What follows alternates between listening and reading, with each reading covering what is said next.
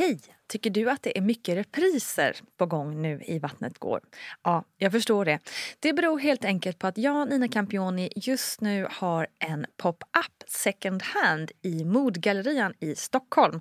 Så min tid räcker helt enkelt inte tid att göra så många avsnitt som jag hade önskat. Men tills jag är tillbaka på full tid, kom gärna och hälsa på mig i Modgallerian. Vi ses! Mom deserves the best, and there's no better place to shop for Mother's Day than Whole Foods Market. They're your destination for unbeatable savings, from premium gifts to show-stopping flowers and irresistible desserts. Start by saving 33% with Prime on all body care and candles. Then get a 15-stem bunch of tulips for just $9.99 each with Prime. Round out Mom's menu with festive rosé, irresistible berry chantilly cake, and more special treats. Come celebrate Mother's Day at Whole Foods Market. Ever catch yourself eating the same flavorless dinner three days in a row? Dreaming of something better? Well, HelloFresh is your guilt-free dream come true, baby. It's me, Gigi Palmer. Let's wake up those taste buds with hot, juicy pecan-crusted chicken or garlic butter shrimp scampi. Mm. Hello Fresh. Stop dreaming of all the delicious possibilities and dig in at HelloFresh.com. Let's get this dinner party started. Hiring for your small business? If you're not looking for professionals on LinkedIn, you're looking in the wrong place. That's like looking for your car keys in a fish tank. LinkedIn helps you hire professionals you can't find anywhere else, even those who aren't actively searching for a new job but might be open to the perfect role. In a given month, over 70% of LinkedIn users don't even visit other leading job sites. So start looking in the right place. With LinkedIn, you can hire professionals like a professional. Post your free job on linkedin.com slash people today. A lot can happen in three years, like a chatbot may be your new best friend. But what won't change? Needing health insurance. United Healthcare Tri Term Medical Plans, underwritten by Golden Rule Insurance Company, offer flexible, budget friendly coverage that lasts nearly three years in some states. Learn more at uh1.com. Och jag kommer ihåg det sista jag kommer ihåg, den här lampan i rummet. Jag var så här, aha, undrar om den här, det är tunneln eller vad? Alltså, sen, typ, Det var någonstans liksom där jag checkade ut. Men jag minns liksom sista bilden, den här mm. lampan på SÖS. Inte kul. What up kära lyssnare! Välkommen till ännu ett avsnitt av podden Vattnet går där vi ju verkligen går på djupet kring det här med graviditet och förlossning. Jag heter Nina Campioni och tar nu tillfället i akt att välkomna dig också till nyhetsbrevet som Vattnet går har där jag tipsar om lite mer läsning, intervjuer av intressant folk och tipsar lite om ditten och datten. Du hittar nyhetsbrevet på Facebook eller Instagram och det är bara att signa upp lite lätt. Glöm inte inte heller mammagruppen på Facebook för där är vi ju ett stort gäng numera som pratar om allt möjligt som rör det här med graviditet och förlossning. Och vi kan hjälpa varandra, stötta varandra, pusha varandra och eh, helt enkelt vara där för varandra. Men nu till namnet för dagen och det är ingen mindre än regissören, skådisen och oerhört smarta frispråkiga och ja, jag vågar säga underbara Bahar Pars. Att inte bli lyssnad på, illamående och posttraumatisk stress var saker som kantade Bahars väg till dottern Ariel. Och som vanligt har vi barnmorskan Gudrun Abascal med oss på ett hörn när vi nu tar oss igenom Bahars resa. Bahar, innan vi ja. kom in i den här studion så mm. har du vid mer än två tillfällen, tror mm. jag, nämnt att det här kommer inte bli en vacker historia. Nej, precis. Är det så att vi bör varna eh, känsliga lyssnare? Eh, ja, men alltså, jag dog ju inte liksom. Även om jag trodde det. Ja, men det var lite, det var lite känsligt. Ja. Det var det det, ja. Men vi uppmanar folk att lyssna vidare i alla fall. Ja, ja. det gick bra. Det gick bra. Du sitter här. Jag sitter här. Ja. Vi börjar från början. Har du alltid velat bli mamma? Alltid, alltid, alltid. Alltså det var, jag var ensam barn fram tills jag var fem år. Okej, det är ju inte så jättekonstigt. men har typ så alltid sagt till min mamma, jag vill ha syskon, jag vill ha syskon, jag vill ha syskon.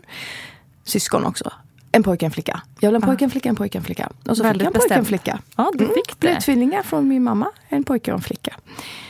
Wow. Eh, och sen har jag alltid tänkt så här, men jag kommer nog inte träffa någon man. Eh, skit i det. Jag kommer liksom gå och bara fixa det ändå. Och sen har jag haft så fantasier att jag ska ha så här, ett barn från varje kontinent. Typ oh, så wow. Lite så här Angelina Jolie Ja. eller Madonna. Eller Nej men ja, alltså jag älskar barn. Jag tycker det är det bästa som finns. De är så gulliga och så jävla jobbiga. Ja. Eh, så ja, det har alltid varit så här instinkt, instinkt i mig att jag vill liksom bli mamma. Mm. Och vissa har ju inte det. Alltså min syster är typ så här, nej men gud jag är så ointresserad. Mm. Men, och jag tänker det får man också respektera. Men nej. Du Hade jag liksom inte träffat min man och blivit gravid så hade jag liksom gjort det ändå. Mm. It's nothing could stop me. Lite så. Bra attityd. Och ibland när jag är ägglossen så blir jag så här, åh gud jag vill ha en hund. Men jag ser, jag har börjat koppla ihop saker nu. Bara, hmm, Man förstår cykeln. Du träffade i alla fall en man till slut. Jag träffade en man, en jättefin man som jag eh, typ eh, andra dejter. Jag var så här, hur känner du för barn? Han är tio år äldre än mig. Han bara, ja, jag vill absolut ha barn. Jag bara, mm, Gud jätte- vad skön reaktion. ändå. bra. Så då skaffade vi barn. Bra. Ganska tidigt, typ, efter Och ett år. Och det var Mm. inga svårigheter? Eller? Nej, inte alls. Absolut inte. Det var så här, jag blev gravid på typ första försöket. Men sen, Tell me all about när it. vi ville ha fler barn, Okej. så blev det inga fler barn. Då blev, ni hade, du hade velat ha fler? Ja, Mm. men eh, då fick jag, har jag liksom fått två missfall.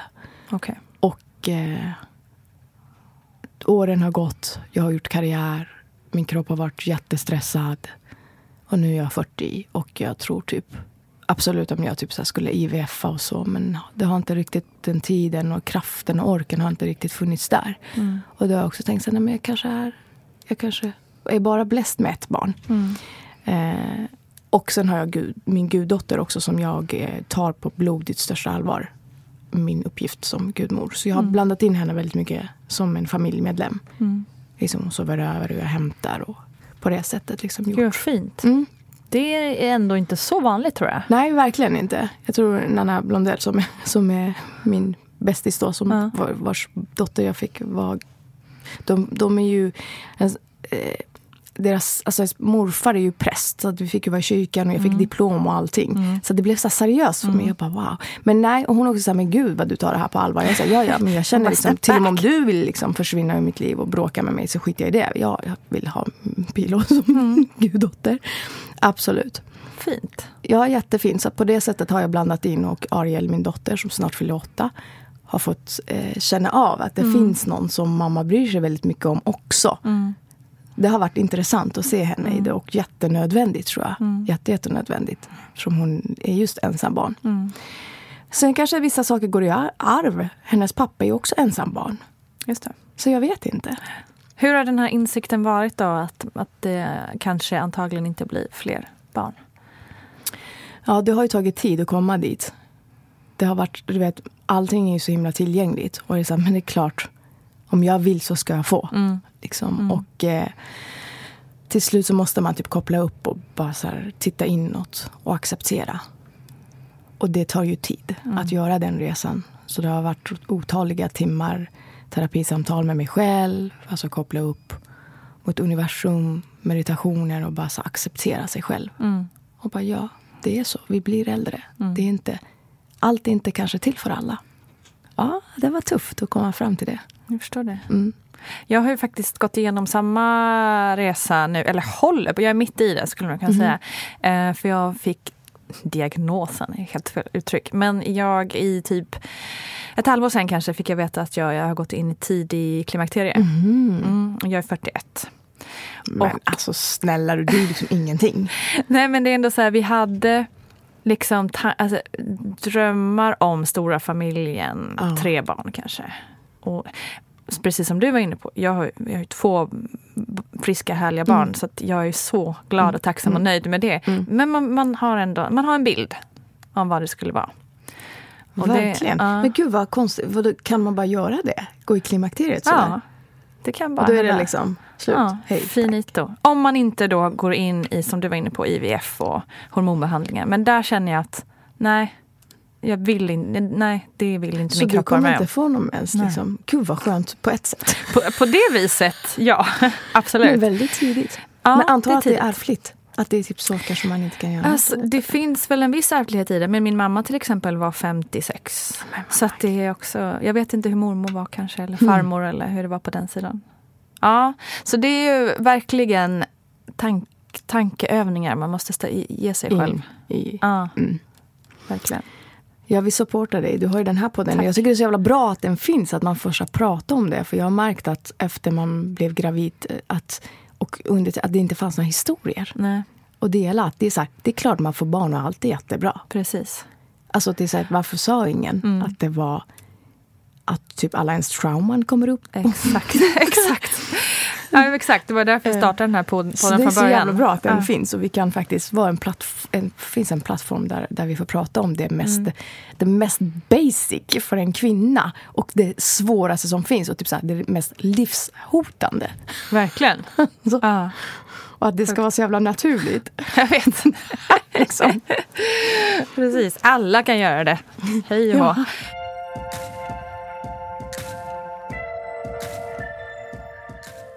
Hur var det att vara gravid då?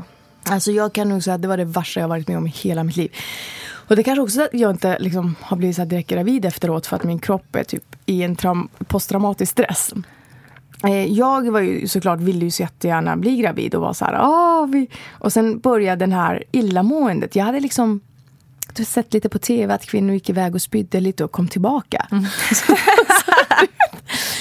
och min mamma, hon har ju bara helt, alltså hon har ju såna fantasier om hur det var. Hon bara, jag gick fortfarande med höga skor, sen blev det revolution.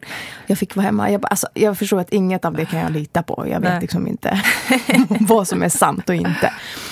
Nej men alltså Nina, jag blev så fet. Alltså jag gick upp så mycket i vikt. Jag gick upp 30 kilo. Och jag är 1,60. Ja. Jag vägde liksom 55 kilo. eh, Kände du det? Alltså blev det tungt för dig också? Att Jag det var kunde jobbigt? inte andas. Ja, det var så? Alltså, ja. jäklar vad jobbigt. Alltså det var så mycket som hände med min kropp som jag var så himla chockad för. Jag menar jag är ändå skådespelare, hade gått ut scenskolan, var väldigt så här, kroppsmedveten människa.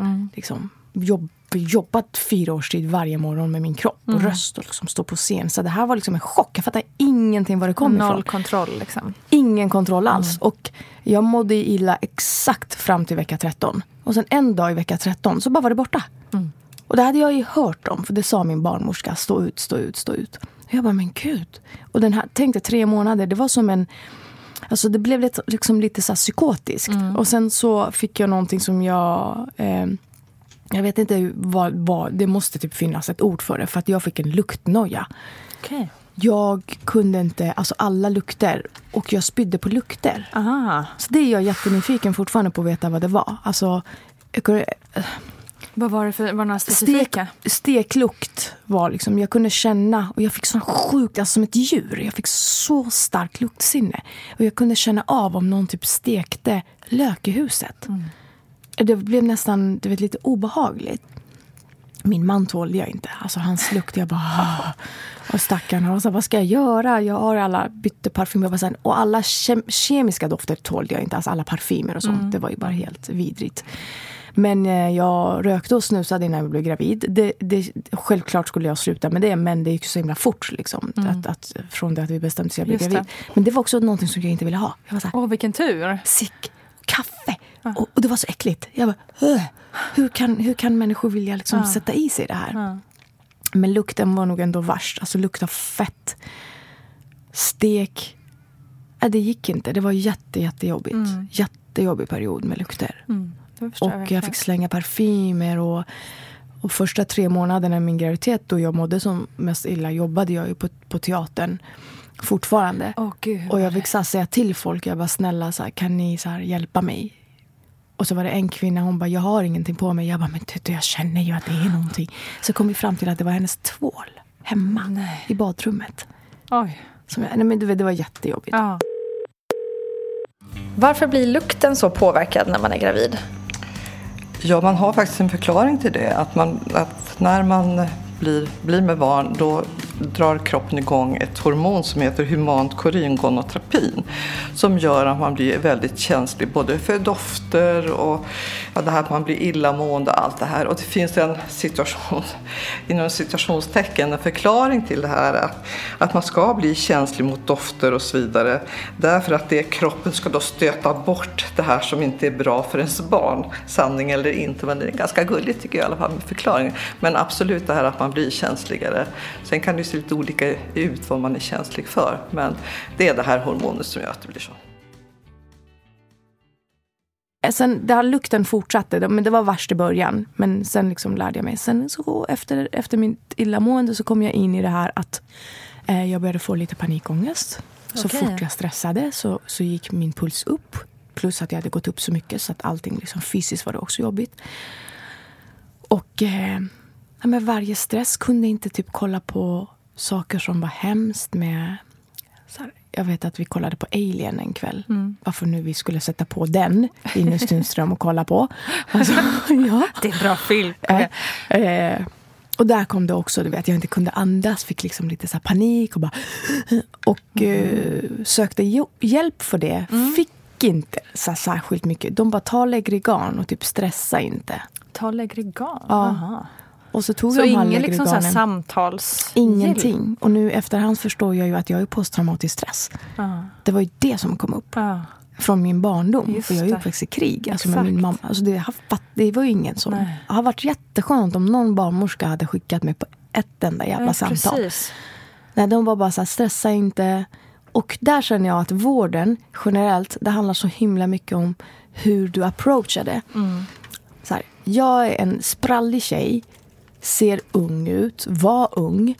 Eh, kommer in och säger, men jag, gud, jag känner mig så stressad. Du vet, så här, är i min approach redan liksom, hur ska man säga, dampig. Och då är det som att då tas inte jag på allvar. Och det här kände jag hela vägen fram till födseln som vi ska komma till.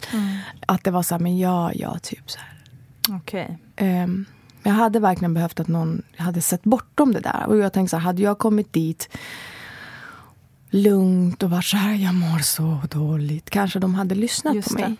Men jag kom och bara säga, jag kan inte stressa. Jag blir så här, jag, du vet. Och då var det som att det togs inte på allvar. Nej. Så retoriken i det. Och det här kanske hänger ihop mycket som jag har läst om så här kulturell, det här de säger nu, så här, kulturell rasism. Typ så här, kulturell, och- mm. kulturell dramatik. Alltså, eh, att vissa från vissa kulturer typ eh, är mycket drama, de Just uttrycker sin Alltså hysteriska. hysteriska. Och det här har ju varit en grej inom vården, speciellt mödravården. Liksom. Verkligen. Ja, men kvinnor från början är ju hysteriska. Är och sen så ju. då kanske från en annan det- kultur. Då är det än- ännu mer kulturellt. Mm. Liksom.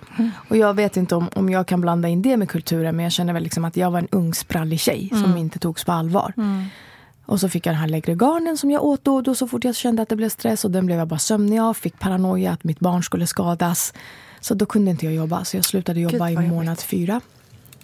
Och typ bara var hemma, började yoga. Typ på morgonen. Då hade jag hon, en, en yoga-DVD som det var, satt jag på varje morgon. Och liksom, så hel, hela graviditeten mot slutet gick ut på att här, bara inte få panik. Hjälpte det med yogan? Eller? Jättemycket. Varje morgon mindfulness. Alltså yoga, men jag hade ju tid med det också. Och var privilegierat att inte liksom klara mig ekonomiskt. Att kunna göra det. Och jag undrar fortfarande om jag inte hade det, hur fan skulle jag ha gått? Vad vet vi egentligen om posttraumatisk stress i en gravid situation och, och hur jobbar man med det inom sjukvården om man jobbar med det? Ja, så man vet att om man lider av nu är inte jag någon expert på det här heller. Jag är inte psykolog och inte psykiater och jag är barnmorska. Men utifrån mitt perspektiv och det, de kvinnor som jag har träffat som har burit det med sig i bagaget så kan jag säga att posttraumatisk stress det är ju någonting som naturligtvis kan spetsas till väldigt mycket när man väntar barn för det är mycket saker som existentiella saker som dyker upp och, och sånt. Så att, så att det väcker mycket känslor. Så att de här kvinnorna behöver ju väldigt mycket extra stöd naturligtvis att gå på samtal och gå hos psykolog och så vidare. Och här ser det lite olika ut i, både i landet och i Stockholm var man hamnar. Men absolut att de behöver ha ett väldigt speciellt omhändertagande både under tiden som de väntar barn och när de föder barn och, och den här tiden efteråt. För att man, visst man är mycket skörare naturligtvis. Men är det som det brukar vara när det gäller att, hur man mår, alltså psykiskt mående, att man måste säga till själv? Eller finns det någon form av eh, snappa upp de här eh, frågorna om man kanske kommer från någon eh, särskilt land eller och så vidare? Alltså jag tänker, nu får du också utifrån mitt perspektiv när jag pratar med barnmorskor om det här, så, så de som jobbar mycket med, med invandrarkvinnor och som kommer från länder där man vet att, här, att man tar upp det i anamnesen vid första besöket på när man kommer vid inskrivningen så ska ju det här framgå, att man tar en ordentlig anamnes. Så att det är ingenting som jag tycker att kvinnor ska tänka, det här måste jag berätta, utan man ska vara så inkännande och det ingår i anamnesupptaganden som säger att man hittar de här kvinnorna.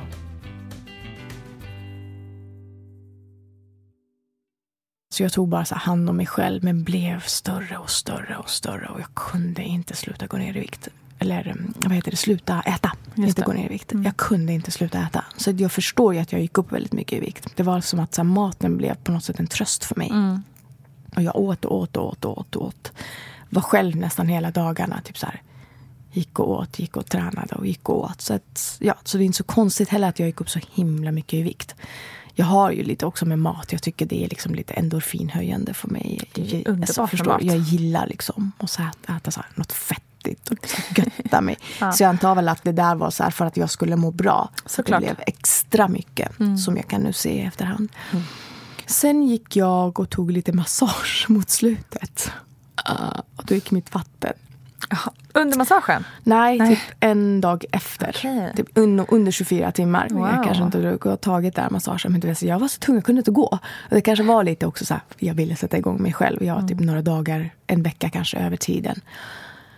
Och jag gick, eh, jo, då hade inte barnet placerat sig. För då hade min barnmorska sagt så här, om vattnet går så måste du åka in för barnet är inte placerat. Absolut. Vattnet gick. Det var ju som mitt på Södermalm. Jag bara, åh, det där måste vara vattnet. För det hade jag läst om, att det känns som kiss. Så himla glad. Åkte in, tog en taxi, åkte in till SÖS. Och sen så började liksom den här helvetesresan. Att jag var där inne i tre dygn. Tills jag blev akut kejsarsnittad. Och mina verkar sattes igång. Men barnet kom inte.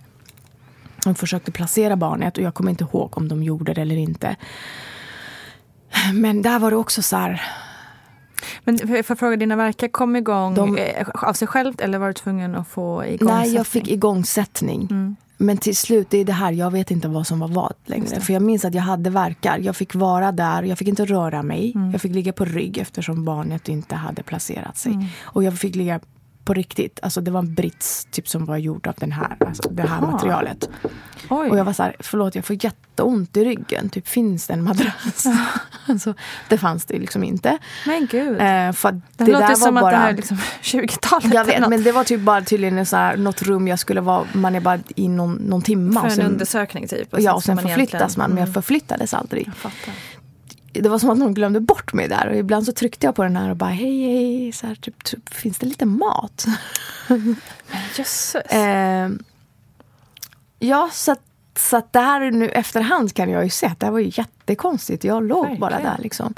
Och efter typ en natt som jag var där, dagen efter var de så här, nu flyttar vi ner dig. Fick fortfarande inte röra mig. Men du låg jag... på ett dygn i den där? Ja, ja absolut. och sen nästa dygn så fick jag ett rum att vara i. Ja. Liksom sådana födselrum. Då ja. var det så här, jag bara, men gud vad skönt, då ska jag föda nu. Liksom. Um, och uh, då fick jag en skön säng, tack och lov. En sån här födarsäng. Och då satte de igång, då kom verkarna igång ordentligt. Alltså, mm. Och de försökte öppna mig. Och jag hade så jävla ont. Men jag öppnades inte. Okay. Eh, så de håller på med alla möjliga. Jag, jag, tror att jag har gått igenom alla möjliga. Alltså stoppa upp en boll, mm. hoppa på några bollar, eh, stoppa in den här ballongen. Alltså allt. Men jag öppnades till bara 3-4 centimeter och tiden gick. Och mm. vad jag har förstått det, när vattnet går så ska man gärna föda inom typ 24 timmar. Det kan vara farligt. Och det jag kände också var så att jag var fortfarande glad. För att det är, jag visar inte svaghet det är också inte så bra. Men jag var så här, haha, det går säkert bra. Här hoppar jag i den här bollen. Tills jag typ i slutet kände att eh, jag bara, fan jag börjar få frossa. Mm. Och det är ju jättefarligt. Man kan få så infektion och dö typ. Jag bara, jag mår ingen bra. De bara, känner du att du är förkyld eller vad är liksom? Och så kom, gick olika folk hela tiden. Och, ehm, men hon Lena Lindgren på SÖS, hon var väldigt bra. Hon var så här, nej men jag kommer inte lämna förrän du har fött. Jag var så här, men gud vad skönt. skönt liksom. trygghet. Men dygnen gick ju mm. och jag födde inte. Mm. Och dygnet gick och jag födde fortfarande inte. Till slut typ svimmade jag. Alltså jag minns inte. I slutet, alltså någon gång där i slutet var jag så här, ah vad intressant, det är så här jag dör. Intressant. Jag trodde alltid att jag skulle dö typ av något annat ibland. När man så, här, hur skulle jag? så trodde jag inte att det var i barnsäng. Men mot slutet. Var du inte rädd då? Typ? Nej, inte alls. Jag var så här, aha, det är så här jag kommer Någon dö. slags lugn? Liksom. Ja. Och sen det, minns jag inte mer. Tills Oj. jag vaknade i uppvaket. Typ. Okej, Så jag wow. blev ju akut kejsarsnittad. Liksom. För antagligen så typ svimmade jag eller Mm. försvann. Eller liksom gick ner. Och tydligen så var det min man som hade sagt så här, nu får ni fan göra någonting. Liksom. Och ja, sen var det jättehemskt. För att så vaknade jag uppvaket. Mådde jättedåligt, vet, man mår ju illa. Mm. Och liksom. Så kom de med det här barnet och så typ la de den. Och jag var, alltså jag var så borta, jag var så neddrogad. Så jag var så här, "Ugh." Sen var vi kvar där i sjukhuset tre, fyra dagar. Jag kunde inte gå för jag var snittad. Jag vet inte om alla som är snittade kan gå, men jag kunde inte gå på flera dagar. Ändå hade jag en ganska vältränad, frisk kropp. Ehm, så det vet jag inte heller varför det var så. Jag kunde inte kissa på flera dagar. Jag behövde hjälp. Jag hade kateter. Eh, och sen samtidigt skulle jag amma min dotter. Så att, och det var brutalt vad sjukhuset gjorde mot mig. Känner jag är nästan som ett övergrepp. Alltså det var, de vred på mina bröst. Alltså jag skrek. Jag hade sån smärta i hela kroppen. Både liksom i snittet och liksom brösten för att mjölken skulle komma igång. Jag försökte amma henne, det blev sår, jag blödde och de var så här, fortsätt, fortsätt. Men du gör inte rätt, fortsätt att amma. Och jag fick sån här feberfrossa för jag fick sån här mjölkstockning. Och det var ingen som sa till mig så här, men du kan, kan, kan ha ersättning. Du och din pappa kan dela. Det går bra. Det var som att jag gick också in i det här, så här jag ska fixa det här. Du vet, och, Som nästan alla gör. Och hade någon sagt så här, men hallå du kan ha ersättning, det går jättebra. Då hade jag bara, men Och det är ja, okej. tack. liksom. Jag hade inte ens tänkt i såna, för jag trodde att det var bara ta barnet. Och jag var 30 år. Jag tänker att, ja, 20, 32 var jag. Alltså det låter gammalt men jag var väldigt ung i mitt sinne när det gällde barn. Och så jag hade liksom ingen koll. Jag trodde det var bara ta barn. Också för ingen kvinna har sagt någonting annat till mig. Min mamma har bara så fantiserat att det var så bra. Sen har jag förstått att det inte alls var det. Hon fick inte ens bedövning i Iran. Och hon, det var under tiden liksom med revolution. Kvinnor fick inte ens ha in någon i rummet. Hon fick liksom inte ens lämna typ hemmet. Hon fick typ åka. Efter en viss tid fick man ju inte lämna hemmet för det var så här förbud mot folk att gå på gatan. Och helt ensam i det rummet liksom och eh, fick föda utan bedövning, utan ingenting. Så här. Men hon har ju liksom fantiserat som att allt var bra. Och ingen annan av de kvinnor jag är uppväxt med skulle våga säga någonting annat. De är så här, man gör, man föder, man kämpar på.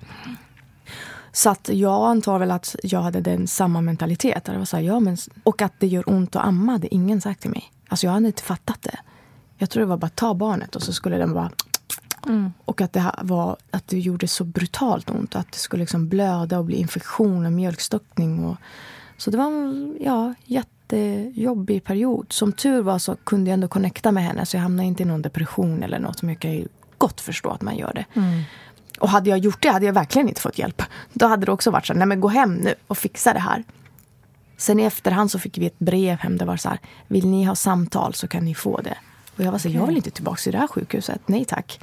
Eh, nu efterhand så, ja, jag borde ju gått på något samtal och bara fatta vad det var som hände. Alltså, så här, vad var det som hände? Varför var jag i sjukhuset i nästan fyra dygn? Precis. Varför snittade de mig inte tidigare? Varför väntade de så länge tills jag typ svimmade?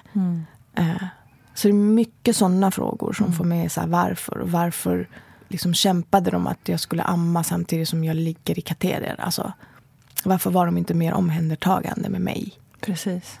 Så känner jag. Mm, det liksom. förstår jag verkligen.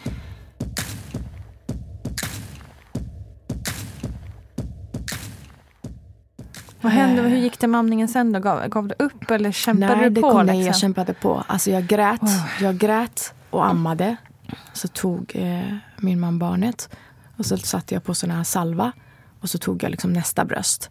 Och så där höll jag på. Liksom. Mm.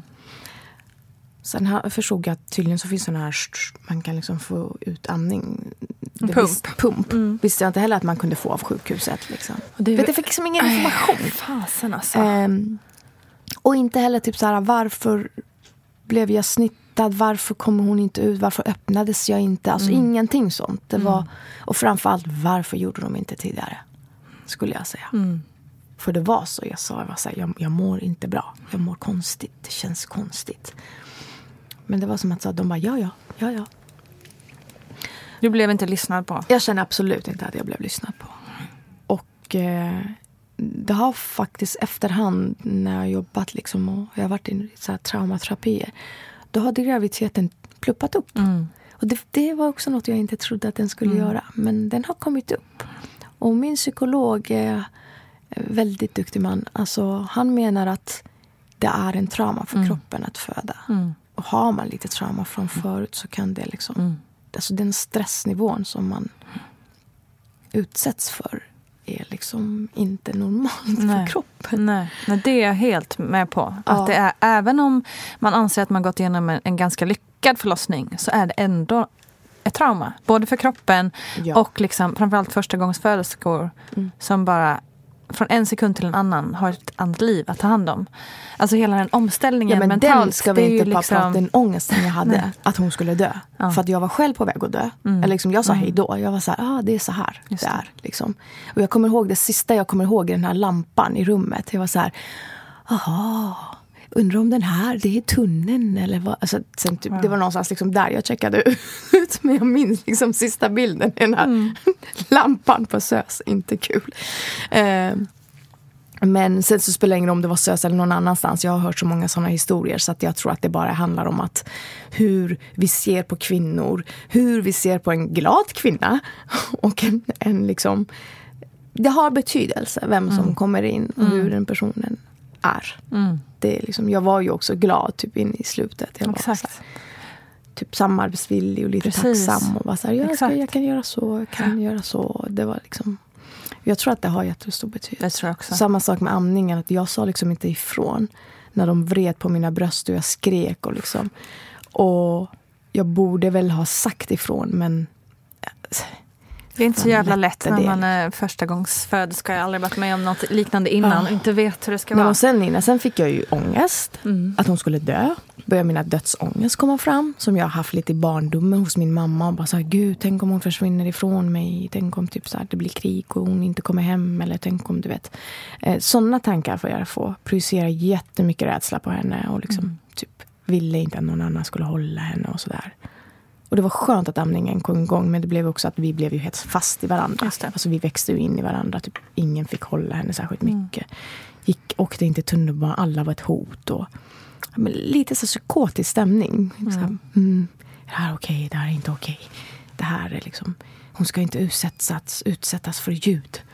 Men, Mycket sånt. Och sen började jag samtidigt eh, tappa väldigt mycket vikt. Och fick gallsten Oj, okej. på det hela.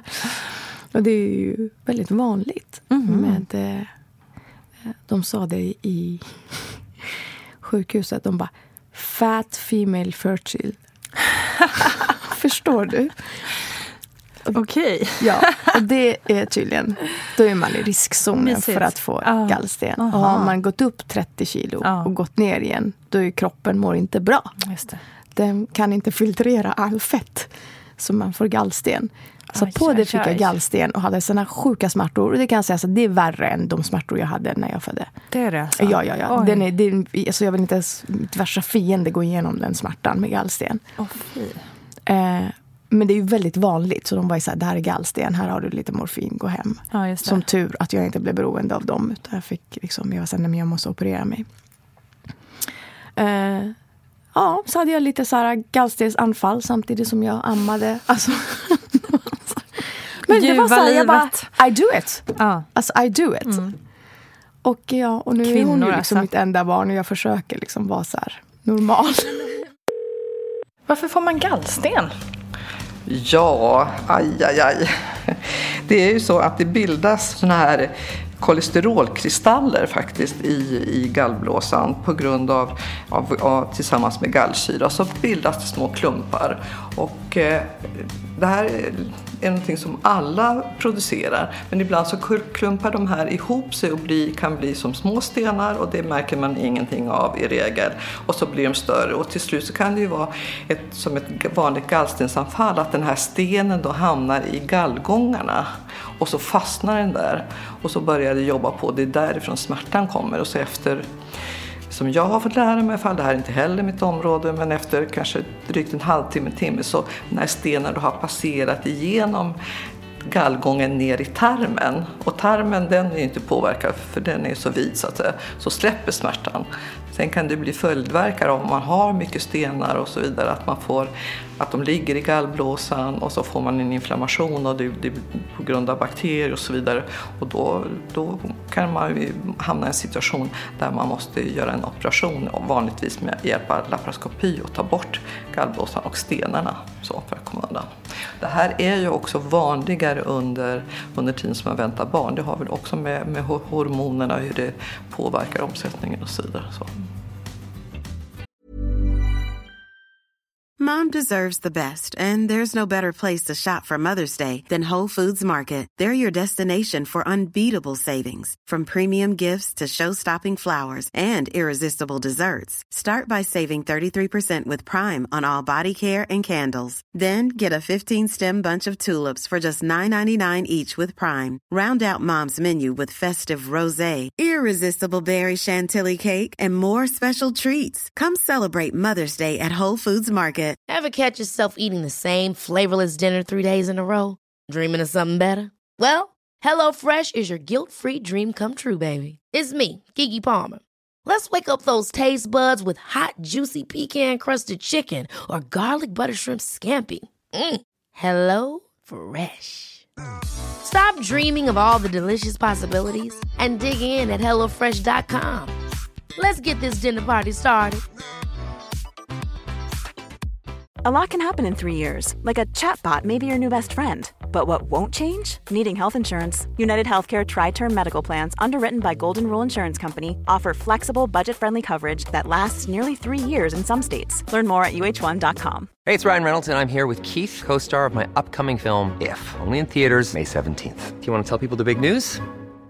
All right, I'll do it. Sign up now and you'll get unlimited for $15 a month in six months of Paramount Plus Essential Plan on us. Mintmobile.com slash switch. Upfront payment of $45 equivalent to $15 per month. Unlimited over 40 gigabytes per month. Face lower speeds. Videos at 480p. Active Mint customers by 531.24 get six months of Paramount Plus Essential Plan. Auto renews after six months. Offer ends May 31st, 2024. Separate Paramount Plus registration required. Terms and conditions apply if rated PG. Quality sleep is essential. That's why the Sleep Number Smart Bed is designed for your ever-evolving sleep needs. Need a bed that's firmer or softer on either side? Helps you sleep at a comfortable temperature? Sleep Number Smart Beds let you individualize your comfort so you sleep better together. JD Power ranks Sleep Number number 1 in customer satisfaction with mattresses purchased in-store. And now, save 50% on the Sleep Number limited edition Smart Bed for a limited time. For JD Power 2023 award information, visit jdpower.com/awards. Only at a Sleep Number store or sleepnumber.com.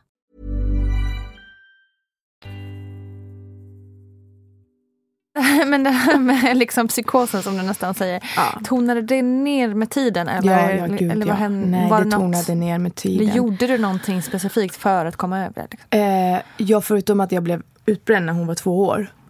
Eh, verkligen så här. Och det förstår jag. Jag hade ju gått i det här varvet alltså, i typ två års tid. Och, bara, och samtidigt börjat jobba igen och liksom mm. började så här, komma igång med mitt skrivande. Började så regissera och var så mm. helt uppe i min, min, kreativitet samtidigt. Så det var så jättemaniskt. Mm.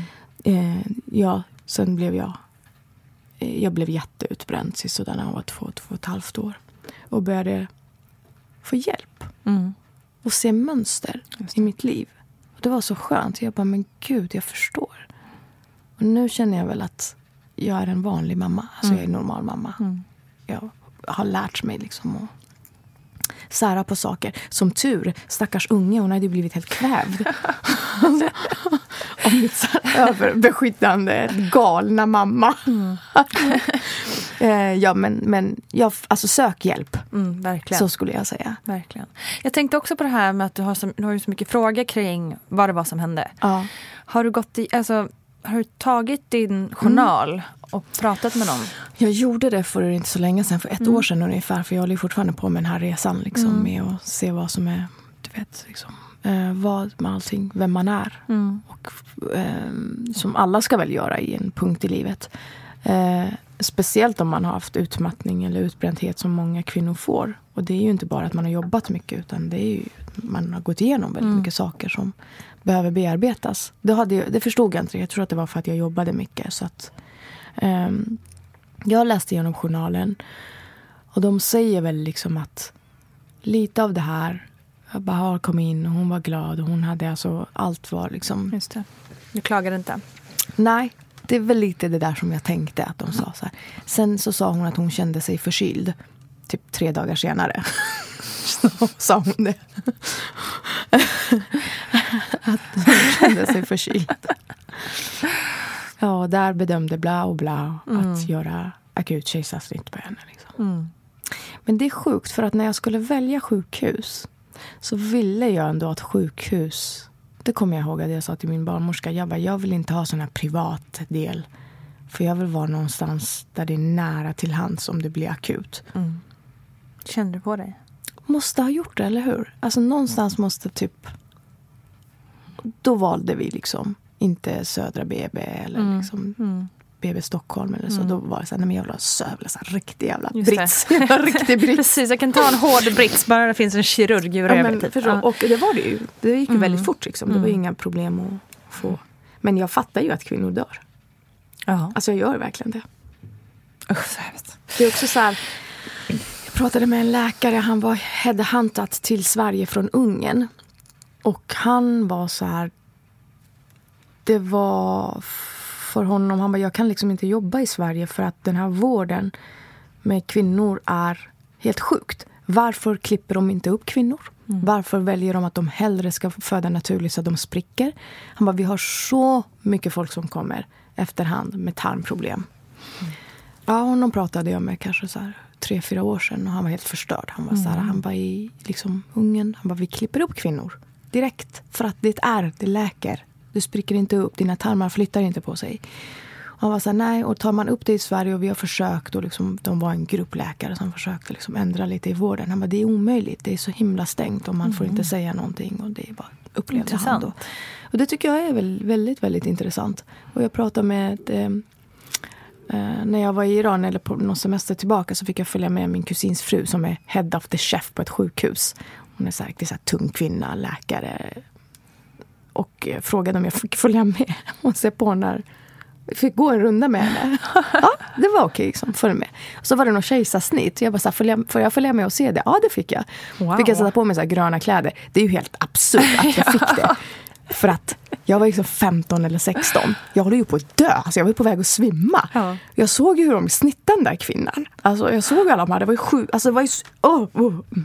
Mm. Åh, fy. det var som att skära i bröd. Tur att du Och var kanske så här- svimmade innan ditt eget snitt.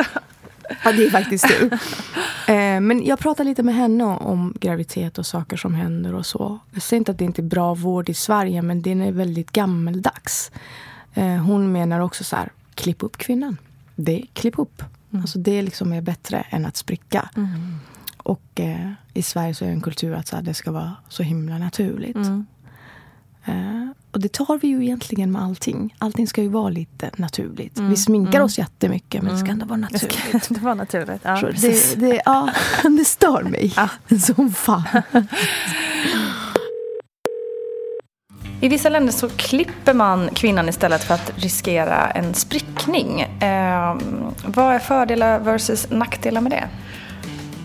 Ja, det här är ju någonting som diskuteras jättemycket just nu.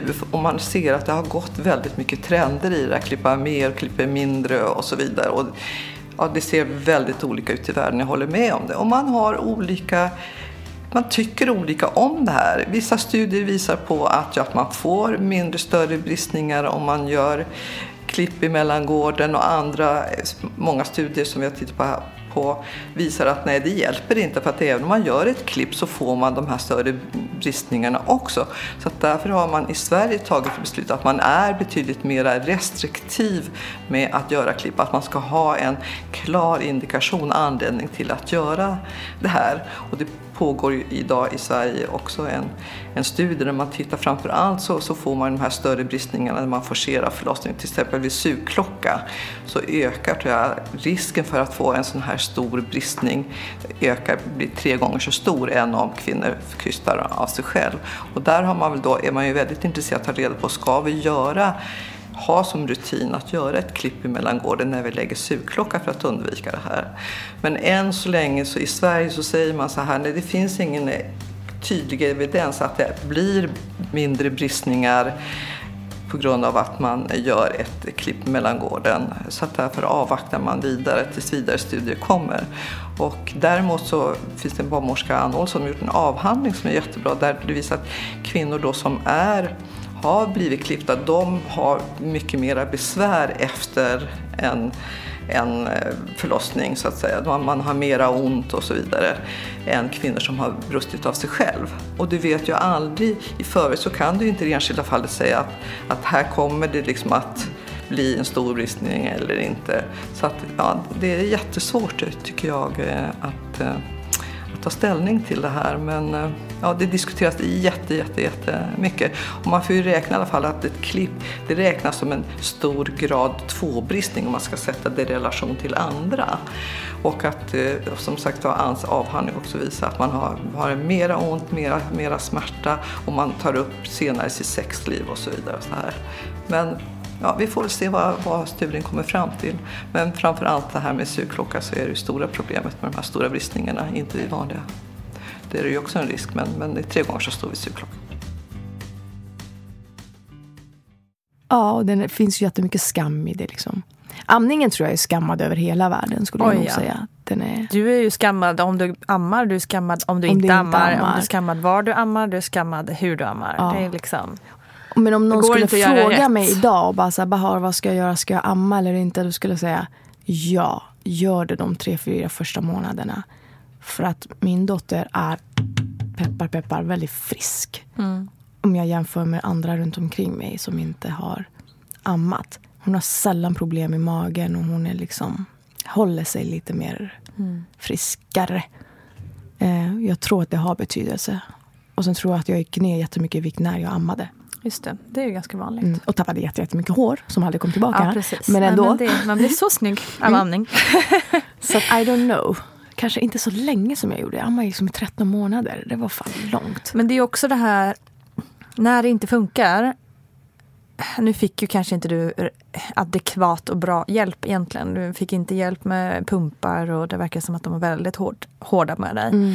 Uh, men jag har också många vänner där det verkligen inte har funkat och man har kämpat sönder sig och mått så dåligt.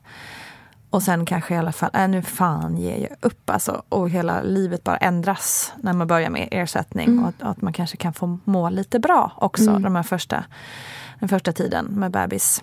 Ja, men herregud, förr i tiden handlade det väl om klass. Alltså om man kunde så gav man väl bort ungen Precis. till någon som ja, ammade. Exakt. ja. Det liksom har väl alltid funnits. Mm. Det är jättenaturligt och jättepåfrestande. Mm. Och det är kanske så att vår livsstil har ändrats.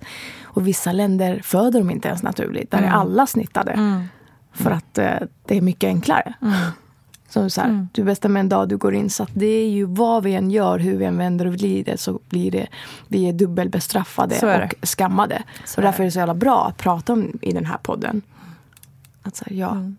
Och ändå skulle jag sitta och ge det rådet. Och bara, nej, Exakt, men det är det som är roligt. Ja, du mådde skit, gjorde svinont, men jag tycker ändå. Men du vet, det här också att man glömmer. Ja, man gör det är också det. sjukt. Man gör det. Jävla konstigt. Du, när jag ändå har eh, dig fantastiska människor i den här podden. Eh, du kommer ju från Iran, ja. född i Iran. Ja. Eh, och din mamma har ju då fött i Iran. Mm. Eh, och det är ju alltid intressant att jämföra länder. Mm. Eh, och, och, så. Nu eh, har hon säkert förskönat bilden som ja, du har sagt många gånger. Jag menar, hon födde mig alltså under revolutionen. Ah. Det, det, är alltså under när det var man inte, alltså det var utegångsförbud. Mm. Hon åkte till sjukhuset. Hon, mm. fick, hon fick åka för att föda mig. Fick ha ingen i rummet. Så det är klart att det inte var lätt. Men, ja. Men vad jag vet om Iran, det är ett klassamhälle. Mm. De som har pengar, eh, de skulle inte föda naturligt. De skulle snittas. Mm. Och då betalar man för det? Då betalar man för mm. det och man betalar ganska mycket pengar för det. Eh, de som inte har råd för att föda naturligt. Mm. Så det är en, en helt och hållet klassfråga. Liksom. Har hört att det har börjat ändras. Att det börjar bli mer och mer kvinnor som vill eh, föda naturligt för att de återhämtar sig bättre med Mm, kroppen. mm. Men jag vet inte. Eh, men vet du om det finns något så här, liksom, för det också tycker jag är intressant under graviditeten i olika länder. Att här ska man inte äta si och så, och man kan Oh, ja, men- dricka men- si och men så. Alltså, om, om. Gud ja. Jättemycket sånt. Men nu har jag ju också fattat vad det stämmer. Mm. Alltså det är helt så kemiskt vissa saker som de säger. Och eh, vissa saker om också så här, nej men eh, du väntar en flicka eller du väntar en Just det. pojke för att du är sugen på det här. Då väntar du. Det har ju också typ så här lite stämt. Ja, det har det. Så ja. Eh, med Ariel, alltså jag ville bara ha sött. Alltså allt som var sött i, i min värld. Alltså det var så här, chokladbulle, bulle, bulle. Andra gången jag blev gravid, jag fick missfall, då ville jag ha bara cit citrussaker. Alltså jag ville ha så gurka doppad i citron. typ. och, och det kom väldigt tidigt. Liksom. Och då kände jag på mig, jag bara, fan det här måste vara en pojke. Men det är också sånt som jag har fått hemifrån. Men mycket så här, det här ska du äta, det här ska du inte äta mot slutet, då ska man inte äta så mycket socker och kolhydrater. Nu har jag ju förstått varför. Det är ju för att du, dina slemhinnor infekteras ju lite grann alltid med socker och så. Och när du inte har det så är det mycket lättare för barnet att födas. Så dina kanaler blir ju det, Rena kanaler. rena kanaler. Så det är mycket sånt, men eftersom allt är som eh, alternativ medicin så vet man liksom inte. Men jag känner att jag börjar gå tillbaka lite grann till den här alternativmedicinen. Mm. Men mycket teorier. Och gör barnet så. De har också, du vet när barnet får såna skorpor. Mm. När, den, när skorporna kommer, då är det tid för den I håret alltså, så pratar vi om nu. Ja, och då är det att barnet börjar känna igen sina föräldrar. Jaha, Och det är ju vid fyra månaders ålder ju. vad intressant. Så det stämmer ju, allt, allt de här. Så de har ju sina små Okej. tecken. ja, Liksom, häftigt. med allt eh, vad som är vad. Och det här Ja. ska man äta och det här ska man inte äta för att barnet ska eh, driva ut. Mycket sånt. Ja, Jag har börjat lyssna lite mer och mer Ja. på intressant. alternativmedicin generellt. Mm. Men det är mycket åsikter. Väldigt stor också rädsla för att barnet ska frysa. Ja, ja, ja. Ja, det är liksom. Jag tror det delar nog alla invandrarkvinnor. Att det är så här, Det är roligt. Det har jag från, min man är från Italien. Mm. Det har man ju därifrån också. Vind, vind är ju något av det farligaste Det- för en människa. Absolut. Vind ja. Ja. Alltså när det drar. Ja. Alltså man kan dö. Ja. Du kan liksom Gud, få vad heter det, alltså infektion i hela Precis. hals och huvud och liksom dö. Absolut. Så det, det gör väldigt mycket. Ja, det har varit kvinnor, också igen för att jag ser så här ung ut och jag klär mig kanske med luva och sådär. Så är det jättemånga kvinnor som också kom fram till mig och gav mig råd. Okej, ja. Eh, så jag tror också att det är liksom lite kulturellt. Ja. Alltid också som så här. Jag visste att i tunnelbanan ska jag dra ner overallen. De var helt så här. Nej, nu fryser hon. I Frankrike var det ju jätteroligt. De är också väldigt bebisförtjusta. Alltså. Det var ju någon som kom fram och tog bort hennes mössa för att se Jaha. så här, hennes, hur hennes huvudform var. Om hon hade Okej. hår eller liksom. Och bara rubo, rubo, rubo. Och jag sa, men vänta. Om jag skulle göra det här i Sverige med någon så skulle jag bli polisanmäld. Alltså, så det, det är väldigt roligt. Men jag, tror, tyckte, jag kommer ihåg att jag tyckte att det var jobbigt med allas åsikter. Det var väldigt mycket hur jag skulle göra och inte göra. Alltså, gör så, nej men gör så. Och vind. Och vinden. Passa dig för den.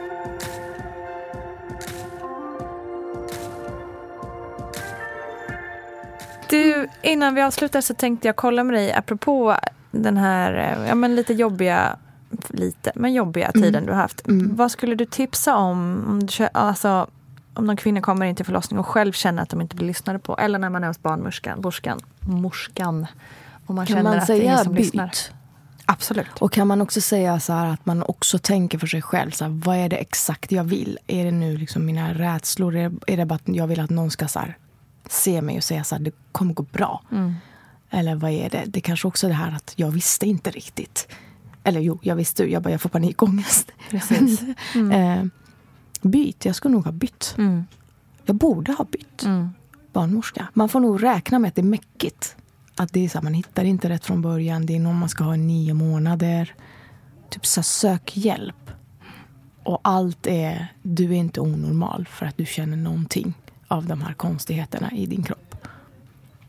Det är, är, helt normalt, det är helt naturligt. Det är massa saker man har burit med sig hela sitt liv som helt plötsligt ska koncentrera sig i nio månader och sjukt mycket hormoner. Det, det, det är inte konstigt. Mm. Det är inte naturligt, så här, jättenaturligt. En kompis som säger, hon är också barnmorska, hon bara, det är nog det farligaste en kvinna kan göra, ju föda barn. Så att, mm. Kanske dit vi ska komma och bara så här, där. Kanske ska få den prioriteten i samhället mm. helt enkelt. Mm. Verkligen. Det är dags för det. Vi måste det. Vi mm. måste ta den platsen och så mm. kunna säga så här, nej men nu känner jag mig inte lyssnad på. Mm. Bra. Nu mm. gör vi så från och med nu. Tack. Tack för att du ville komma Kämpa till podden. på alla grymma kvinnor som föder söta barn. Yes! Alla dessa barn. Tack, tack, tack. Tack. Tusen tack Bahar Pars för att du ville dela med dig av din story. Och det här med posttraumatisk stress är väldigt intressant tycker jag. Det måste ju finnas otroligt många där ute som känner igen sig i det här. Så välkommen in tycker jag till Vattnet Gårds mammagrupp på Facebook så pratar vi mer där om det hela. Gudrun Abascal bad mig också att förtydliga att om det skulle vara så att det är fara för barn och kvinna så är det naturligtvis så att man självklart klipper även här i Sverige. Så, då är vi på det klara med det där. Missa inte VG-ploggen på torsdag för då handlar det om foglossning. Vi ses på Facebook, Instagram och varför inte Vattnet Gårds nyhetsbrev. Ja, du hör ju, vi hörs ju hela tiden. Kram på er!